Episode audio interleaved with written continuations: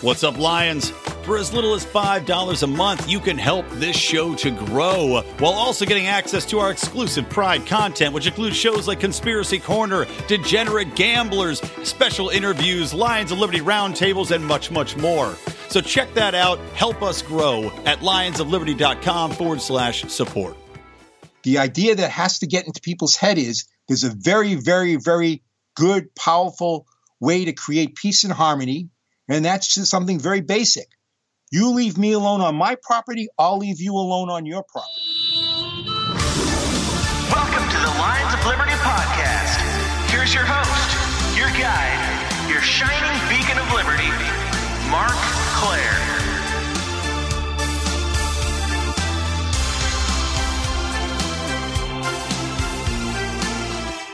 Clair. what up, doggies, and welcome back to the best libertarian podcast that you are going to listen to in the next uh, 45 minutes. How about that? Uh, this is Lions of Liberty. This is your home for great conversations about the ideas of liberty.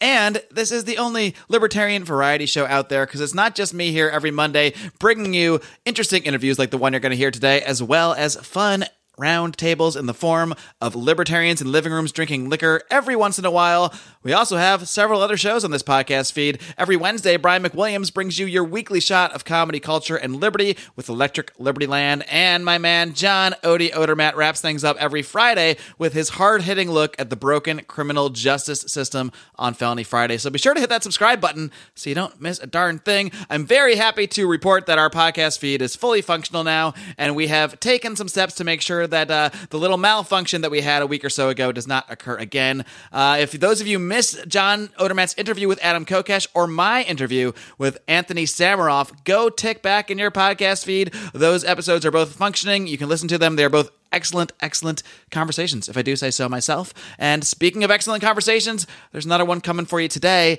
in this, the 346th episode of the Lions of Liberty podcast. And that means you can find today's show notes featuring links to all sorts of things that get mentioned over at lionsofliberty.com slash 346. Let's get to it, shall we?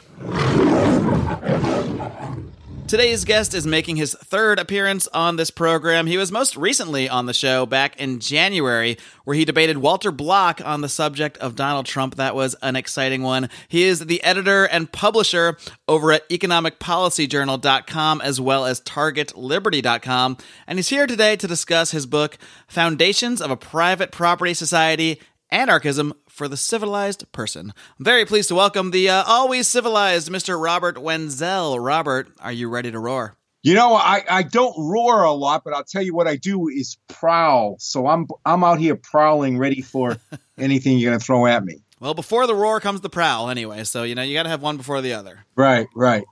I think I don't know. That might be that might be a weird analogy, but I think we all get the point that you're out there uh, on the hunt for new ideas. Uh, you're always on the hunt for the conversation about the ideas of liberty, and, that, and that's exactly what we do here. Now, uh, you first appeared on this program actually way back uh, early on in the run, uh, actually episode 22. I looked that up earlier, and a lot more people are listening to the show today than they were almost five years ago. So maybe you can just start off by quickly recapping how you first became interested in libertarian ideas.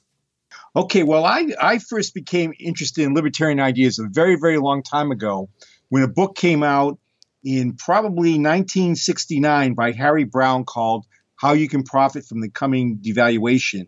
And uh, I was. Um, I was probably in seventh or eighth grade or something like that at the time, and I, I read the book. And he he approached uh, his theory with regard to what was going to happen to the economy. He was very bullish on gold and silver, and gold was, I believe, at thirty-five dollars an ounce at that time. That had not been uh, been freed up for Americans to own, and um, he approached it. Uh, Harry Browne approached it from an Austrian school perspective, and he had a bibliography in there. And back in those days, there was no no internet, no Amazon, and there were very very few books published on uh, Austrian school economics. So I, I, I hardlined on the uh, on the books that uh, Browne had in his bibliography, which included the theory of money and credit, uh, Murray Rothbard's "What Has Government Done to Our Money," and then uh, then it was off to the races from there. And not very difficult to become a libertarian once you absorb that at a very early age.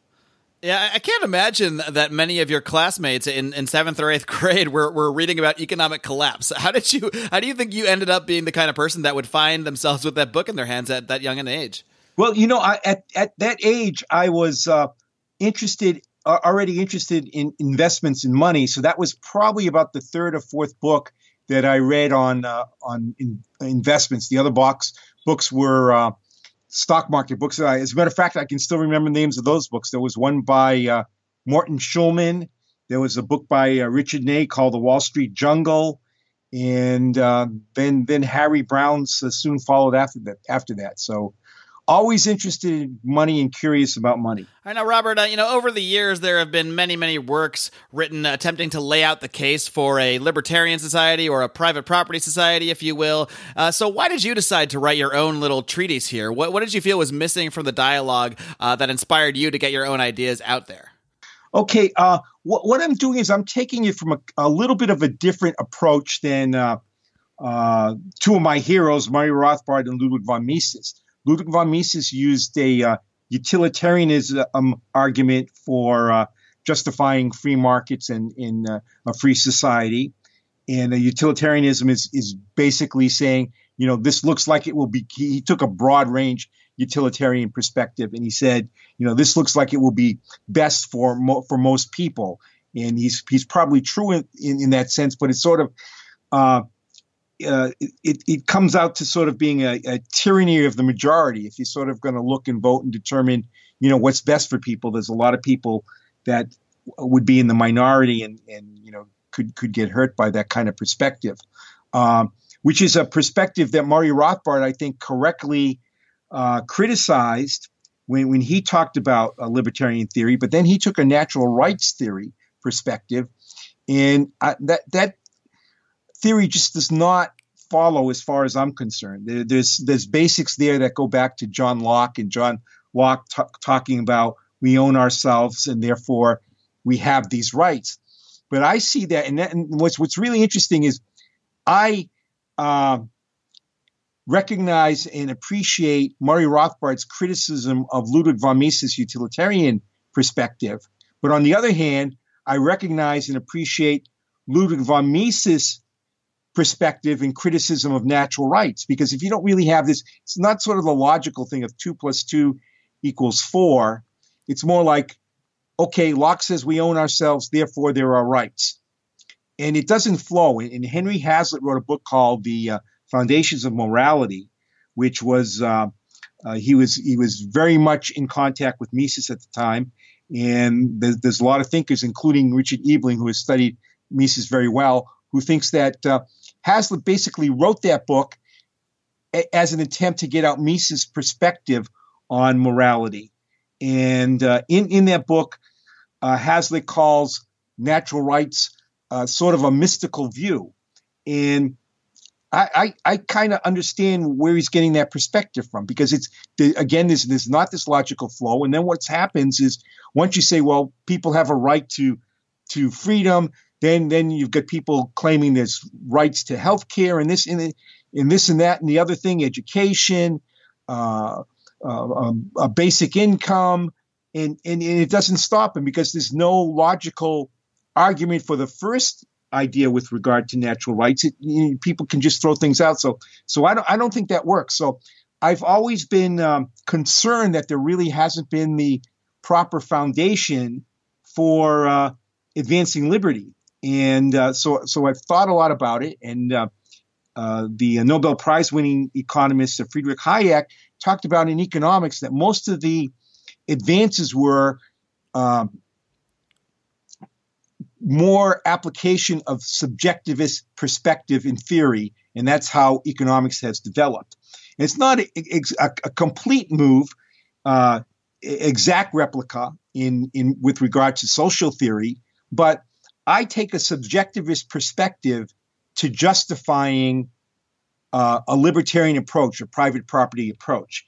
And what I might, what I mean by that is, instead of saying, "Well, utilitarianism justifies liberty because it's going to help most people," well, Rothbard sort of wipes that out, and Rothbard takes the natural rights perspective, and Mises, I think, correctly wipes that out.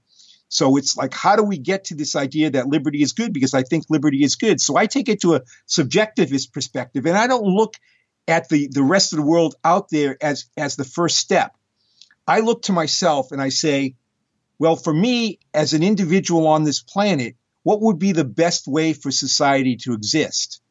And my answer is, hey, if if if we allow liberty, if we allow exchange, it's going to be best because there's going to be all kinds of people out there exchanging things and increasing the standard of living, and uh, there'll there'll be general peace and harmony. So I say to myself, I would like that, and then I argue that, you know, I think a lot of other people would like that also. So it's not utilitarian in, in the sense of arguing, yes, all kinds of people are going to like it. It's more like, you know, there probably are going to be other people that will like it. And if I control a piece of land, I can basically do two things with it. And that's either make deals with other people who have property so we're both left alone, or sort of battle people and, and, and fight over properties. But if, if we're battling all the time, it's not going to create a very high standard of living. So my argument is that on a very fundamental level, people uh, appreciate the necessity of for, for property. I, you know, I, I walk the streets at very odd hours of the night, whether I'm, I'm in San Francisco or traveling in New York or wherever it is. And what you see is even the homeless sort of find their own spots and go to the same spots every night. And I think that's a lot, a lot about it, it's it's sort of explained by uh, by economics in the sense that you don't want to raise your cost. If you find a place where, where you're comfortable and you feel safe, you know, why have to go through that every night? So even for a homeless person, it's important to sort of have his own own little spot of land where, where he can sleep. And for, for the rest of us, where we have uh, lots of goods and properties and uh, goods and and, uh, and families and uh, businesses, we, we want something where we can sort of store this stuff and, and keep it in the same place on, on a regular basis. I mean, people may travel, they may go to hotels and things like that. But for the most part, you've got a situation where people, it's very important to have property where you can feel safe, store things, operate, raise a family, whatever it might be. So my argument is, okay, so how do we get from liberty when we recognize that people want property where they can feel safe and go to the same place every night and store things? And my argument is the way we can do this is by going to the other person who has a property and saying, hey, look, leave me alone on my property and I'll leave you alone on your property. And for, for most people, it would make sense because then you, you don't, you're not battling each other. You're not wasting time. You're, you, you can spend that time doing creative things versus worrying about the person next to you. Now, admittedly, there, there could be people that cheat and lie and, and do all that kind of stuff. So in, in my book, uh, I talk uh, I, I, devote a chapter to how security would develop, how uh, uh, courts would develop, and, and all that. But the essential foundation is, you know, there, there's not some kind of overarching rule, a utilitarian rule, or a natural rights rule that applies overall that we have to recognize because there isn't. There is no, you know, we can argue all day long that people have a right to uh, uh, this or that, but may, many people may not have it. So I look at it from an individual perspective, from a methodological individualist perspective. And Hayek, uh, uh, David Gordon, a, a, current philosopher who studied under uh, Hayek, talked about Hayek uh, seeing methodological individualism and subjectivism as very, very close. So, so again, it's not a perfect move from the economic analysis, the way subjectivism, methodolo- methodological individualism is, is used, but it's very, very close. And so the way I look at it is okay, from the way we can get to liberty with without dealing with the problems that the utilitarianism and the natural rights uh, people have have is to just say, look, from from your own perspective, it makes sense to cut a deal with people around you so you're not battling each other. And then from there, I just sort of developed the whole idea of how uh, how society would develop and uh, why the standard of living would be uh, very high in, in, that kind of society. And now, Robert, when you uh, sort of talk about you know um, how property owners you know naturally want to sort of cut a deal with their neighbors in a sense of you know just the idea of respecting each other's property and that sort of thing, I think a lot of people, especially people that aren't libertarians, might just say, well, that's what government is. It's where we cut this deal with the people in our city, in our state, in our nation to uh, have a certain set of rules. And then uh, we have a nice little system where we all vote on representation and then we all come up with these rules and we all sort of agree to abide by them. Now, I know most libertarians are going to kind of laugh at that idea, but the everyday man out there on the street, I talk to them all the time, and this is generally their conception of what government currently is, even. So, how would you talk to sort of a non libertarian about this idea who might sort of think in their minds, well, that's already what we have? That is, that is the current represent, representative government as we see it today. How can you sort of show them that what your view vision is, is, is vastly different from that?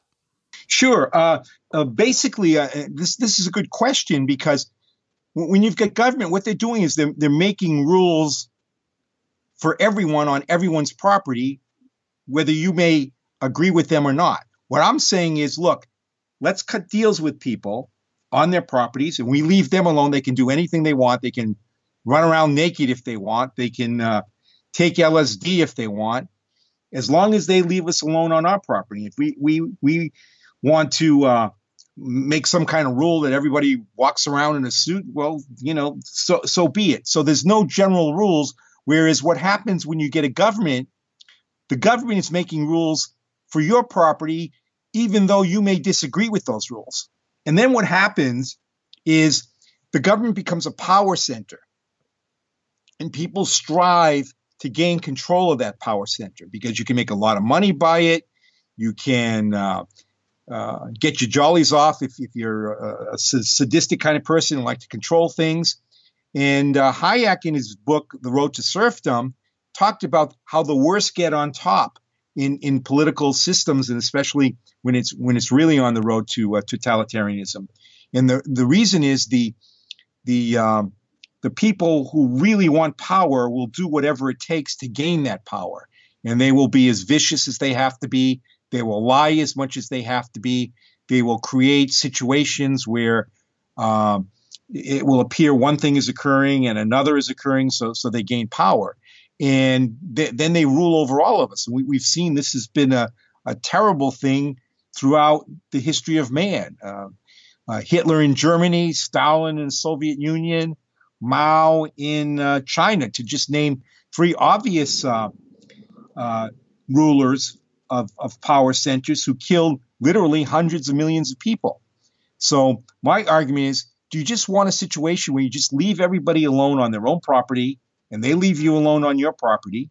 Or do you want to create a structure which creates a, a uh, power point, center, center point, where there's a ruler that will make rules over your property, whether you like it or not, and you're, you're going to get bad guys that eventually get to the top because they're the ones that will do what it takes to get there. Obviously, your book is titled The Foundations of a Private Property Society. And if you're going to have a society based on private property, and uh, foundationally speaking, we need to sort of have some kind of agreement or, or, consensus of some sort about how property rights are determined. So, do, do you have a concept in mind of how, within this sort of subjective economic theory uh, that, that ties it back into your private property society, how are are those property rights determined? And I mean, because subjectively speaking, you could say I, I, might just walk down the street and point at my neighborhood and say, well, subjectively, I feel this whole area is my property, so so it should be mine. I mean, how, how do you think people that take this approach could actually sort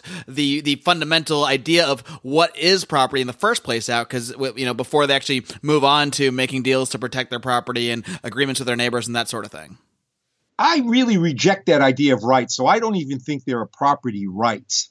I, I think we just live in a world where situations exist and there's there's just no overarching rights, not not even property rights. The way I look at it is, uh, property could be split up all kinds of ways. I mean, there, there's in virgin land, there's a lot of people that uh, argue again from a Lockean perspective that it's land and labor mix, but I argue, you know, that that that's sort of a makeshift idea that that sort of works, and I don't have 100% objection to to the way uh, property is gained that way in, in virgin land. But I do point out it's not necessarily some kind of fair and just natural rights perspective because you you know it's it's hurting all kinds of pre- people. Uh, a blind person is not, not in no way going to be able to uh, uh, operate a, a, on a land and, and mix it with his labor to the degree that a person can see. Same thing with a person in a wheelchair. Same thing with a person um, who uh, who is elderly. You know, you, you're you're really creating a a, a, a land ownership that is for the uh, the strong.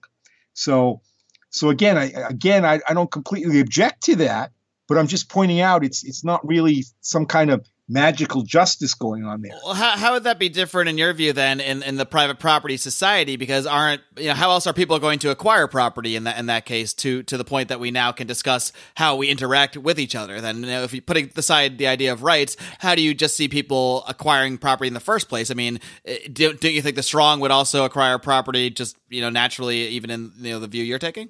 Well, as a matter of fact, I, I have a post up now at uh, Target Liberty where I say you know, we we're not we haven't occupied the moon, and maybe we should all get together. I mean, this is this is a big maybe to get the whole population of the Earth together, but let's divide up the moon right now. There's uh, roughly seven, seven billion, maybe it's closer to seven and a half billion people now, and uh, the mass the mass surface mass of the moon is uh, 14.6 million square miles, which works out to 55,700 and 56 square feet. So why can't we all agree to just split it up? And, you know, we really don't know what land may be more valuable than others. So let's just distribute this one little parcel to, to everybody on earth. And they can either save them, save the pieces, their plots, sell them, ignore them, whatever they want with it. That's the way that virgin land can be uh, divided up. And in, in, in, in a in a way, I mean, again, I, am I'm, not a big fan of talking about fairness because I, I don't I don't think there's there's there's always uh, the the world is very very complex, so there's always going to be ways that emerge that uh, do not cause fairness, whatever whatever it is. I should say the universe if we're talking about the, the moon, but um, you know why why can't you split up land that way? Why can't you even even if there's desert land? Why can't you split it up that way? Just give a little bit to bit to everybody. And um, I'm, I'm, debating this with the uh, the uh, economist, libertarian philosopher Walter Block right now. And one one argument he has is, well, these are going to be small parcels of land. So what can anybody do with them? It's a, it's a it's a terrible idea. And, and my point is, well, not really, because if the if the land is only worth say a penny, then you could get some kind of developer, just the way that it happens now, buy up a bunch of them and and and build it into uh, a, a plot that becomes something that can be developed. And so um, uh, we, we, were. He, he also brought up the idea of, of splitting up the ocean, and he argued that it was uh, a terrible idea to split up the ocean that way. But then I asked him if uh, if he prefers the the ocean to be commons land, where we have all kinds of destruction of fish in the land and plastic being dumped and all that kind of stuff. And he agreed with me that you know private property, even if it is these small divisions is a better situation than uh, than having the commons mess we have now. And uh, you you really have to understand that even if it's small parcels of land, virgin land or virgin ocean or whatever, they, they would move around if if uh, if they're not worth a lot.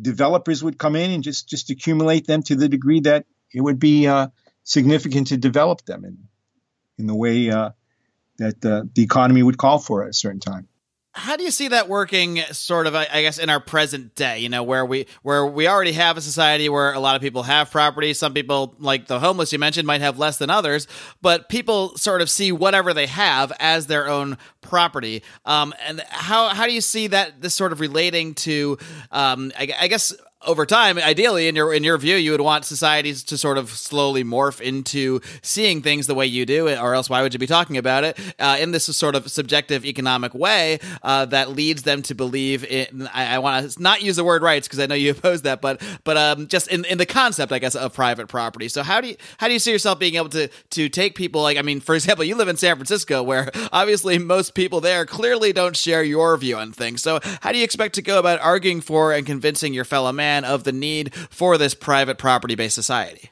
Yeah, well, it, it's the, the first thing.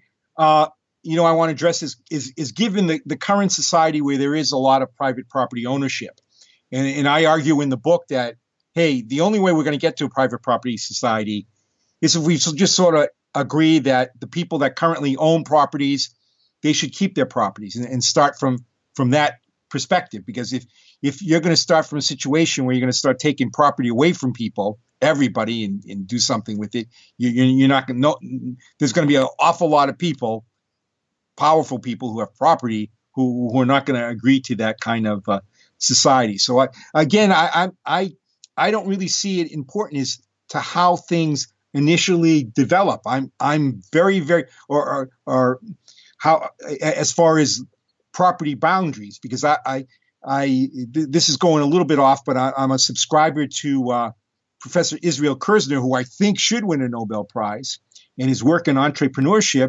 And he points out that entrepreneurship is is about vision and seeing opportunity, even if you don't have a lot of capital or property, and, and just by that vision and knowing where to get capital or where to get property for for a project that that you can um, uh, make make entrepreneurial profits. So so I don't see the current uh, division of property as a barrier for uh, for for for people who are are creative.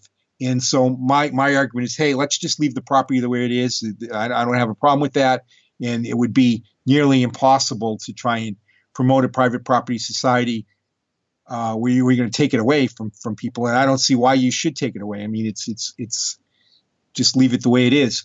Now, now as far as promoting a private property society, I see that as an extremely difficult long-term process. I, I do not expect to see it in my lifetime. I, I promote this largely because I like the intellectual battle. I, I, like to present new ideas. I like to throw them up against the utilitarians and the uh, natural rights people and the socialists and all that. I like the battle and uh, it would it would re- for for private so- property society to take hold. Um, uh, again, I, I go to Hayek, who talked about secondhand dealers in ideas as being very very important in getting uh, ideas across to society generally. And so the way I, I, see a private property society that could develop is at some point a lot of secondhand dealers in ideas. These are these are people who uh, the masses sort of respect and and the, the secondhand dealers are able to influence the masses and get them to think in a certain way. But when and how secondhand dealers would actually sort of grab and start promoting a, private property society, I, I, have no idea. It's possible it could it could never happen.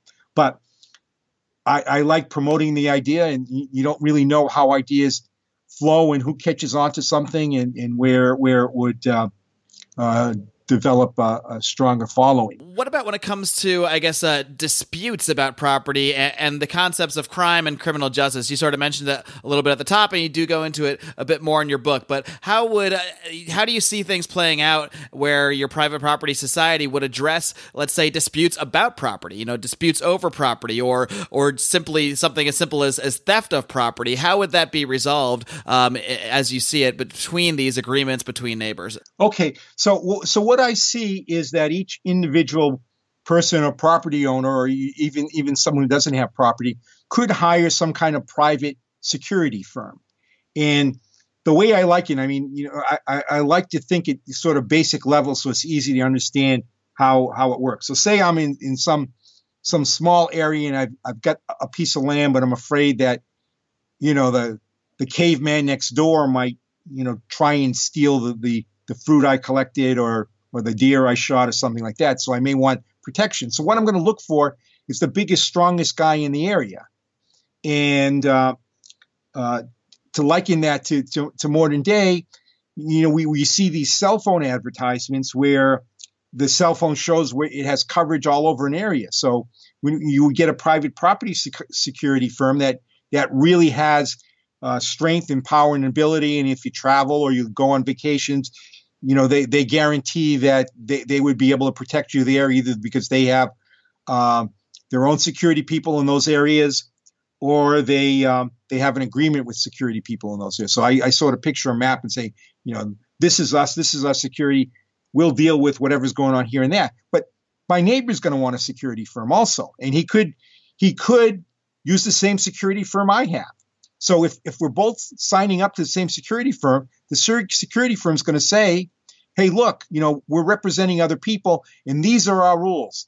uh, you can't steal anything from anybody's property. And if somebody charges you with this, we're going to take you to our security court where we have the wisest and best judges, and, and you have to agree to uh, to abide by by the ruling, and, and we're going to enforce that. Or they may say, look, we'll we'll represent you here against any other security firm anywhere else, but if if they're a um, a, a, a big security firm that we have an agreement with, where we, we both agree that we take everything to a, uh, a given neutral arbiter, a given neutral court system, a given neutral judge, you have to abide by that because we're, we're not going to go around, you know, we're here to make money, not to go around shooting people up all over the place. So it's, it's, it, there's a subtle thing going on here. If you want to be a complete loner and you're not messing with anybody else, you can sort of have your own little private property and you don't have to have any security if, if you if you don't think um, you want it and it's not necessary that no one's going to bother you where you are. However, for everybody else, they're going to want one of these big security firms that has relationships with all the other security firms so things get resolved. So they're going to look for um, private property firms, uh, security firms that um, are, are known for being straight shooters, that, that are known for handling things, uh, protecting property, and not creating distortions or anything like that. Now, now we have, you know, crooked judges, we have crooked courts, we have laws on, on all kinds of things that you, you may say, say you're a marijuana smoker. You may want to smoke marijuana. So you would never hire a, a security firm that is going to throw you in jail for that. You're going to hire one that's, that's, that is very strong in protecting um, you so that you you, you can smoke uh, marijuana. So you, you you would get these um, uh, situations where these these large security firms would develop, which would basically give people freedom because that's the only way they're going to att- attract a lot of people. If they start making a bunch of rules that you know people think are oppressive, they're gonna they're gonna avoid those uh, security firms. And because the security firm is their actual client or they're actually being paid by these customers as opposed to government where you don't really have a choice about you know the monopoly uh, that we certainly have uh, at least in our modern form of government uh, th- for that reason they won't be violating again i don't want to say the rights but what, we, what a lot of people see as rights anyway uh, smoking marijuana or do, doing basically whatever they want on their own property as long as they're not hurting others. Right. See see what you've got with government is you've got a central government that is making decisions for all properties everywhere and if you defy those laws, whatever they are, their their government monopoly police will will arrest you and throw you in jail. You have no choice, nothing. Whereas in my private property society, you're going to want a big law uh, security firm so that it can protect you against all kinds of uh, uh, threats. But at the same time, that large security firm because it doesn't have a monopoly on you. You can go to a, another large one. They're going to try and, and offer a situation where there's there's very very little as far as uh, rules and regulations that they they enforce that um, basically just just allow freedom because pe- people uh, under under freedom can can do what they want on their property. So that that's the kind of thing that would develop. My name is Dale Kerns and I'm running for United States Senate in Pennsylvania as a libertarian. I'm a concerned citizen who has had enough. I work as a project manager for an electrical contractor in southeastern Pennsylvania. There, I manage large commercial and industrial projects. I'm a husband and a father of two energetic little girls. I'm running to advocate for a society where my girls have more liberty, not less. Will you support our campaign? Unlike my competitors, I'm not a career politician. I don't have millionaire and billionaire donors. I'm running for Senate in Pennsylvania because I want to take the message to Washington that we want government out of our lives. Will you let me be your voice? Let me be the voice that says, we will not walk quietly down the road to serfdom. The voice that says we need free market solutions. The voice that says we need to end the failed war on drugs. The voice who will fight for the forgotten man, non-violent offenders wasting away in prison, and addicts who are afraid to speak up and seek the help they need. We are seeking members for our campaign team. I encourage you to apply. We need donations to help us spread the message of liberty across the state. We can go on hoping for liberty to happen, or we can fight together. I hope you choose the latter and join me today. Find out more at dalekerns.com. Paid for by Dale Kerns for office. One more objection that I want to sort of raise that I know many many people might have when they first hear this concept, you know, and, and basically the the main agreement that you see property owners making with each other uh, to create this sort of society is is basically allow others to do as they wish on their own property, which I think generally most libertarians would agree with. But what about when it does come to again what many people see see as rights violations? Let's say it comes to you know holding people in captivity on their property or you know holding children as slaves on their property. How would that sort of thing? Because I mean that is in theory, allowing others to do as they wish on their property, I think most people would be appalled by those things and want to stop them. So, how in, in that society would sort of uh, atrocities like that that take place on private property, how could that sort of thing be addressed? Okay, that that's a real good question, and and I have to point out that my book is not called "How to Bring the Garden of Eden." Right, of course, on, onto Earth, because it's just you know, laying out the basic. There's, the there's going to be bad people out there, okay? And, and if you have children or something, you certainly don't want them being captured and kidnapped. So, you know, you, you keep them on your property. You're aware of situations where there's there's bad property, just like there is now. I mean, there's there's parts here in San Francisco, um, the the Tenderloin district, where it's it's uh, very very dangerous to uh, to travel at night, and, and, it certainly wouldn't be any place for for a girl to travel late at night. Um, so so basically, what we do now is we stay away from bad areas, and, and if if there's a property owner who doesn't have a security firm and recognize rules and laws on his properties, we would we would stay away and we would certainly keep children away from that. And if if that kind of guy came onto one of our properties and kidnapped kids, well, that's a violation, and uh, the security firms would would certainly go after that guy on his property or, or anywhere else and and and stop that.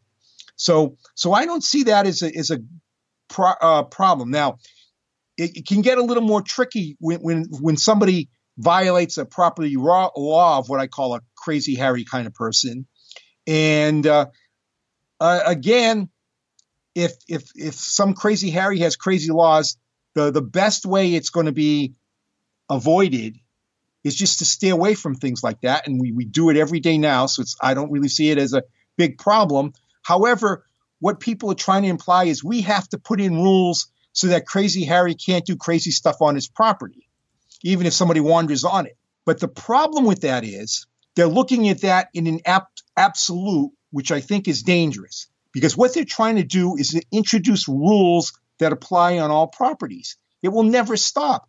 You know, if, if somebody wanders onto a property well, what rule are you going to say? What what is the penalty for that? What is the, what is the penalty for trespassing? If you can, you know they're going everybody everybody except for Crazy Harry is going to reject you can't shoot him, but can you put him in jail for ten years, five years? There's no set rule for any of that. And then you're going to have all these debates.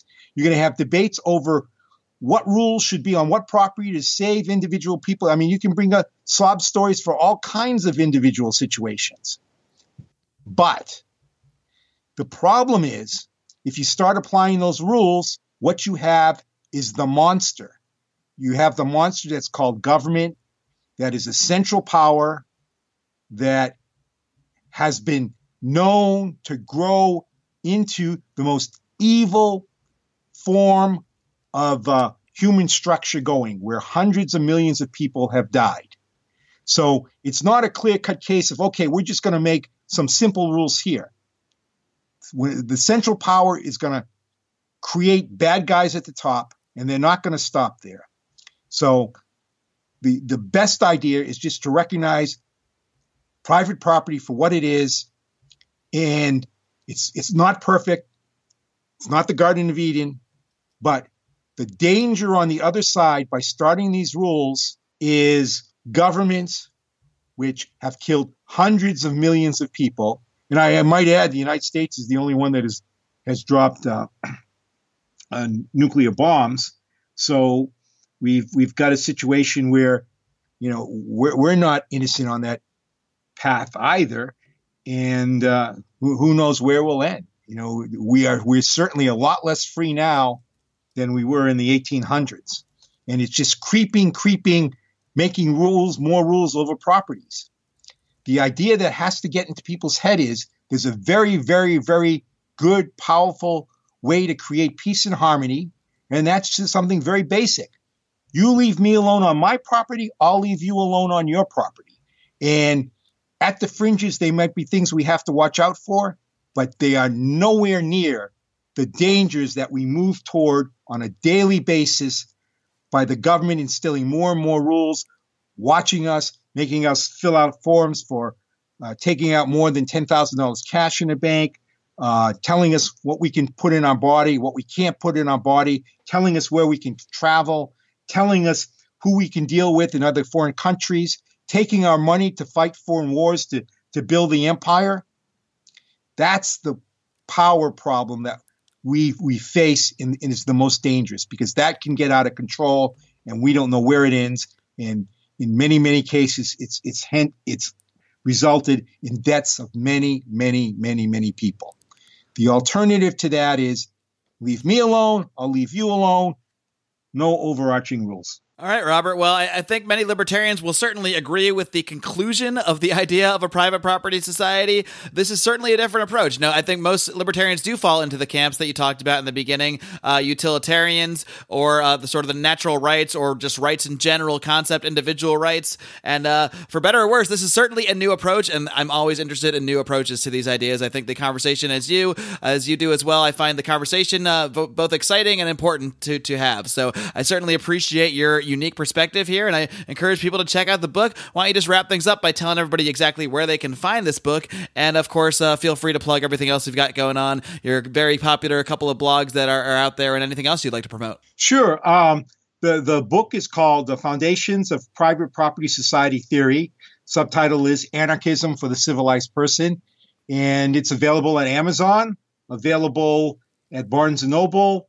And if you walk into uh, a local bookstore, they'll be able to order it for you. Also, you can go to lulu.com, which uh, also carries the book. Um, as far as my, my other uh, adventures, I, I, write two blogs I, I, post on a daily basis. One is called economicpolicyjournal.com, where I talk about the economy, and the other is uh, targetliberty.com, where, where I talk about liberty and infringements on liberty and where it looks like we're going and the, the terrible things that the government is doing and maybe maybe small little ways that that can be changed towards uh, towards liberty. And uh, I also publish an investment newsletter that's out uh, every day that the uh, New York Stock Exchange is open. It's called the EPJ Daily Alert, and you can find more information on that at, uh, at my economicpolicyjournal.com site. Marc, it's been a pleasure. Thanks very much. I really appreciate your uh, your taking the time to uh, cover my my new book. Absolutely, Robert. It's been a pleasure as always, and keep up the great work. And I know you will, of course, keep on. Well, not maybe not keep on roaring, but you'll keep on prowling. that I'm sure. Yeah. All righty. Thanks a lot, Robert. I appreciate yep. it. Bye, Marc. All right, kitty cats. Hope you enjoyed my conversation there with Mr. Robert Wenzel. Uh, as I mentioned, he was one of the uh, very first guests in the first, you know, three or four months of this podcast back in the day. So it was great to have him back again. Of course, I had him back a couple months ago, also in the debate with Walter Block. I'll post all of this stuff over at today's show notes at lionsofliberty.com slash 346. Want to give you guys a little update. We are getting closer and closer to our goal of hitting $1,500 a month, which will send at least me and John Odermatt to New Orleans to cover the Libertarian National Convention. Of course, thanks to you guys and your support through the Lions of Liberty Pride, which of course you can find more about by heading over to lionsofliberty.com slash support. Thanks to you guys, we are already going to PorcFest in New Hampshire. It's being run by our good friend Roger Paxton of the Lava Flow podcast, and we are very, very excited and somewhat terrified for this event. Terrified only because we have agreed, uh, the six of us who are involved in this podcast have agreed to partake in the uh, Vaunted Whiskey Challenge, uh, an event from our, our college days that we're going to recreate as adults that probably can't really handle it like we could when we were younger. And uh, we're going to record a podcast while we're doing it. So either way, it's going to be very interesting. Of course, we're also going to record a live League of Liberty podcast, which uh, members of the Lions of Liberty Pride know all about. That is myself, Johnny Rocket Adams of the Johnny Rocket Launchpad, Chris Spangle of We Are Libertarians, and Roger Paxton of the Lava Flow podcast, our super team of libertarian podcasts that have come together to create a new podcast that you can only hear if you support one of our four shows. So if you if you donate to either the Lions of Liberty podcast or any of the other three shows, you can hear the League of Liberty podcast, and that is a that is a gets contentious at times. Let's just let's just leave it at that. And uh, but it is always a fun time talking to those guys. So I'm very excited about what we've been able to do thanks to the donations of our amazing listeners, you guys right here. And even if you're not donating, I am thankful for you just listening, just being here, just downloading the show, telling your friends about it, uh, engaging in this conversation because that is really the most important thing. Uh, I wanted to have Robert on because he has presented a sort of new idea, new way of looking at a potential libertarian society. Uh, I really appreciate anybody that puts in the effort to, uh, I guess, address how a libertarian society could come about or how a more free, private property based world could actually function. So that's why I wanted to have him on today. Of course, I've had many guests on that have many different theories or ways that they look at approaching the ideas of liberty. Uh, I had Stephan Kinsella on talking about argumentation ethics a few months ago. I had Shane Whistler on talking about his book, Reason and Liberty. Uh, there's really a lot of different takes on it, and I try to present that to you guys to uh, determine for yourselves, I guess, what uh, what the best way is. And of course, you can you can help be a part of this conversation by coming over to our public forum. That's the Lions of Liberty forum on Facebook. We also have a Discord channel, so I'll link to that as well. Uh, both of those are entirely public. Anybody can come in there. Now, for Lions of Liberty Pride members, we have a, a, additional private groups where you can directly ask us questions about certain things and uh, you know um, ask, send us questions for guests and that sort of thing. So there's definitely an added bonus to being in the But even if you're not, it's totally cool. We want you to be a part of this community, a part of this conversation. So please do uh, connect with us. If you have any questions about getting into any of this stuff, just hit me an email. It's uh, mark m a r c at lionsofliberty.com. I'm also easy to find on Facebook. You can drop me a PM. I'm pretty open. I'm a pretty open book, guys. So any way you want to connect with this show or even just to have ideas, feel free to reach out. And please do keep on keeping on listening to all the fine shows that we bring to you here at Lions of Liberty. Of course, Brian McWilliams will be back this coming Wednesday with another episode of Electric Liberty Land, your weekly shot of comedy, culture, and liberty. Really great interview he did uh, last week with Bridget Phetasy. Please do check that out. And of course, John Odiodermatt will always, once again, bring you another hard hitting look at the broken criminal justice system on Felony Friday. And until next time, folks, you know what I'm going to ask you to do. It's simply to live long and live free.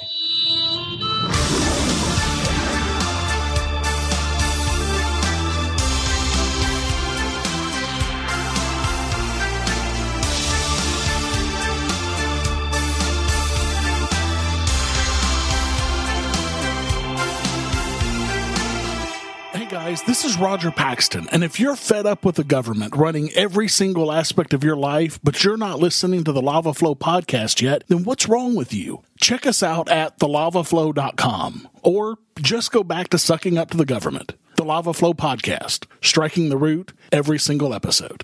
This is Chris Spangle, and I am the host of We Are Libertarians, which you can find in iTunes, Google Play, or at WeAreLibertarians.com. We are a podcast that brings you all of the irreverence that modern politics deserves by examining current events from a libertarian perspective. So please check us out at WeAreLibertarians.com. Hey, Liberty Rockers, this is Johnny Rocket from the Johnny Rocket Launchpad. Each week, I strive to bring you the best guests in talk radio. The Johnny Rocket Launchpad delivers weekly interviews of noteworthy politicians, economists, and activists. The Johnny Rocket Launchpad is bringing the party to the Libertarian Party and launching ideas in your direction. Check it out at JohnnyRocketLaunchpad.com or find us on iTunes. Each show is action packed, explicit, and a lot of fun. So join me at JohnnyRocketLaunchpad.com every week for the newest episode.